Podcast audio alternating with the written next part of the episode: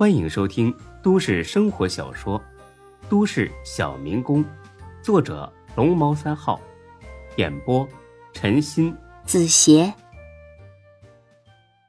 第九十八集。这冯三儿啊，不是穷横，他是有原因的。他之前呢，当过几年的兵，身体素质极好，后来又练了几年散打，拳脚功夫还是不错的。虽然今天已经挨了两顿打，但是他并不服气。他认为是这两个猪一样的队友拖累了自己，要不是他俩太废物，这会儿躺着的应该是高勇，所以他才会对孙志提出单挑的要求。让他没想到的是，孙志爽快的答应了。哈 哈行啊，那咱们俩比划比划。这样啊。我看你一只手受了伤，我呢也用一只手。要是你赢了，你爱去哪儿就去哪儿；要是输了，呵 呵你呀就去蹲监狱去吧。好，给老子解开！高勇使了个眼色，让桃子给他解开绳子，因为高勇知道这个冯三儿纯粹是在找死。解开绳子之后，冯三儿挥起拳头就冲着孙志的面前打了过去。孙志一点都不留情面，抬脚踹在了他肚子上。冯三儿立刻趴下了，疼的又是直冒冷汗。他抬起头，不敢相信的看着孙志。在酒店的时候，他还以为这孙志啊就是有点钱，只知道花天酒地玩女人的废物。但是这会儿他才明白，这小子那是真有两下。他妈的，有你的，老子看走眼了！说着。他又站了起来，孙志淡笑一声：“哈哈，不服气是吧？那我今天就一拳一拳的打到你服气为止，我看你有没有这个能耐。”说完，他再次挥拳打了过来。不过这回他学乖了，出拳也只是虚晃一下，之后猛地跳起来，直踹孙志的心窝。这一脚要是踹上了，孙志当场就得昏过去。但是孙志反应十分灵敏，一侧身躲过了这一脚，顺手又抓住了冯三的脖子，把他狠狠的摔在了地上。砰的一声响，撞得冯三眼前是直冒金星。孙志呢也不追着补刀，站在原地等冯三爬起来。冯三还是有点骨气的，晃晃悠悠的爬了起来，揉了揉眼。操你妈的！老子跟你拼了！孙志一听乐了。这几天和夏兰完事之后啊，他俩经常一聊就是好几个小时。孙志呢，从夏兰那儿学到了不少的东西，其中就有如何辨别一个人的心理是不是已经崩溃了。夏兰说，心里已经崩溃的人最常说的一句话就是：“老子和你拼了。”想到这儿，孙志的嘴角扬起一丝得意的笑。冯三见状更是恼火，恨不得一拳放倒孙志，再扑上去咬他两口。但是他这个愿望是不可能实现的，因为孙志抡圆了胳膊，一记漂亮的下勾拳打在了他的下巴上。他闷叫一声，第三次倒地。孙志退了几步，等他爬起来：“你你我操你！别说打人了。”冯三儿这会儿说话都费劲儿了，哼，哎，你嘴巴是真臭啊！你骂人有用吗？你骂人有用的话，你还长手脚干什么呀？你还行不行了呀？你啊，不行的话，赶紧认输吧，老子没时间陪你磨叽。我我他妈弄死你！说着，冯三猛地站了起来，一把揪住孙志就要咬。孙志毫不客气，使劲的和他碰了一下脑袋。他第四次晃晃悠悠的倒下了。啊，你！这是他昏过去之前说的最后一个字。孙志有点赞赏的看了他一眼。哈 哈哎，高哥，这小子挺有骨气的呀。啊，对，就是拳脚实在是太差劲儿了。哎，老弟，你说怎么处置他们吧？孙志想了片刻，这俩交给警察。这一个放了吧。高勇听完，大跌眼镜：“放了，老弟啊，不是我怕惹事儿啊，但你也看见了，这人是个一根筋呐，今天要是把他放了，他一定会报复咱们的。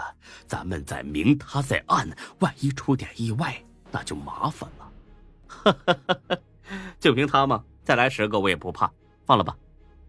高勇心说：“哎呦，真不愧是见过大风大浪的毒贩子，连这种不要命的二愣子都敢放。不过既然孙老弟执意这么做，那就放了吧。”华子，把他弄上车。找个地儿扔了，哎，行。说着，华子把风三扛在肩上，跟扛货似的离开了。老弟啊，这俩给警察。嗯，我打个电话。等周全和钟小雪上来把那俩人带走之后，高勇哭笑不得的摇了摇头。这个孙老弟人脉真是广。哎，老弟啊，明天去竞标北宫街的那块地，你要不要一起去玩玩啊？孙志很清楚，高勇这会儿哪有心思陪自己玩啊？他是在变相的让孙志再跟夏林打声招呼，希望明天别出什么岔子。孙志想了几秒钟，要不今晚约夏董一起吃个饭？这可是高勇求之不得的。哎哎，行行行，这样是最好的了。孙志点了点头，当着高勇的面打通了夏林的电话。很不巧。他刚到机场，马上要飞往美国，但是他已经安排人去明天的竞标现场，请孙志和高勇尽管放心。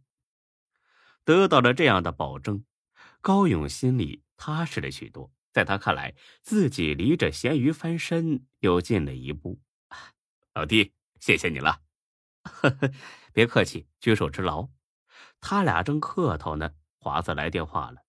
原来他开车还没出市区，就被查酒驾的交警给拦住了。他倒没喝酒，但是这么一路颠簸，本来已经昏了的冯三早就醒了。他在后备箱里拳打脚踢，引起了警察的注意。华子本想一加油门跑了拉倒，但是附近警力太多了，为了避免后果进一步恶化，他乖乖的束手就擒了。这个电话。还是他被摁住之前，急匆匆的打出来的。高哥，我被交警拦住了。我没等他说完，电话就挂断了。看来警察已经强行打开车门，抢走了他的手机。若是在平时，高勇根本就不会太在意这事儿。毕竟这个冯三又不是什么守法良民，华子可以完全一口咬定是自己除暴安良，制服了这个。假冒警察的冯三，然后送他去投案，这种事儿华子之前就干过，可以说是轻车熟路，毫无难度。这样一来，不但不会有处罚，弄不好还有奖金呢。但这一回恐怕要麻烦得多，因为华子开的是高勇的车，警察肯定会把高勇也叫过去问话。万一自己被扣下了，明天的竞标那就泡汤了。夏林可说过，让他尽快拍下那块地，否则夜长梦多。想到这儿，高勇使劲的捏灭了手里的烟。没事儿，我给几个朋友打个电话，把华子捞出来。他打了一圈电话，对方都答应得问问是怎么个情况。过了七八分钟，又回复了。这些人的回复基本一致，华子这次撞枪口上了。因为这次是某位重要领导亲自带队查的酒驾，正好撞上华子这事儿了，因此这回想把人捞出来，那是难上加难。不但如此，高勇也可能会受到牵连。高勇皱眉想了一阵，猛地看向孙志：“老弟啊，为了保险起见，我先把钱给你。如果我这几天真被逮进去了，你帮我去竞标，行吧？”孙志心想：“这有什么不行的？”当场就答应了。但是几分钟后，他收到转账短信的时候，一下子懵了，因为高勇转给了他八千万。看着数字八之后的那一长串的零，孙志在一瞬间竟然有了想卷着钱带上夏兰远走高飞的念头。这些钱足够他们一辈子花的了，但……这也只是一瞬间的念头。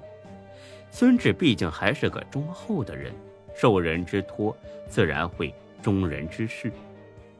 高哥，你不怕我卷着钱跑吗？老弟呀，你就别开玩笑了，这可是我还有我几个朋友的全部家当。你要是跑了，我要么跳楼，要么被他们砍死。我逗你呢。说着，周全打来了电话，他的语气很是着急。孙志，你是不是和高勇一起砍人了？本集播讲完毕，谢谢您的收听，欢迎关注主播更多作品。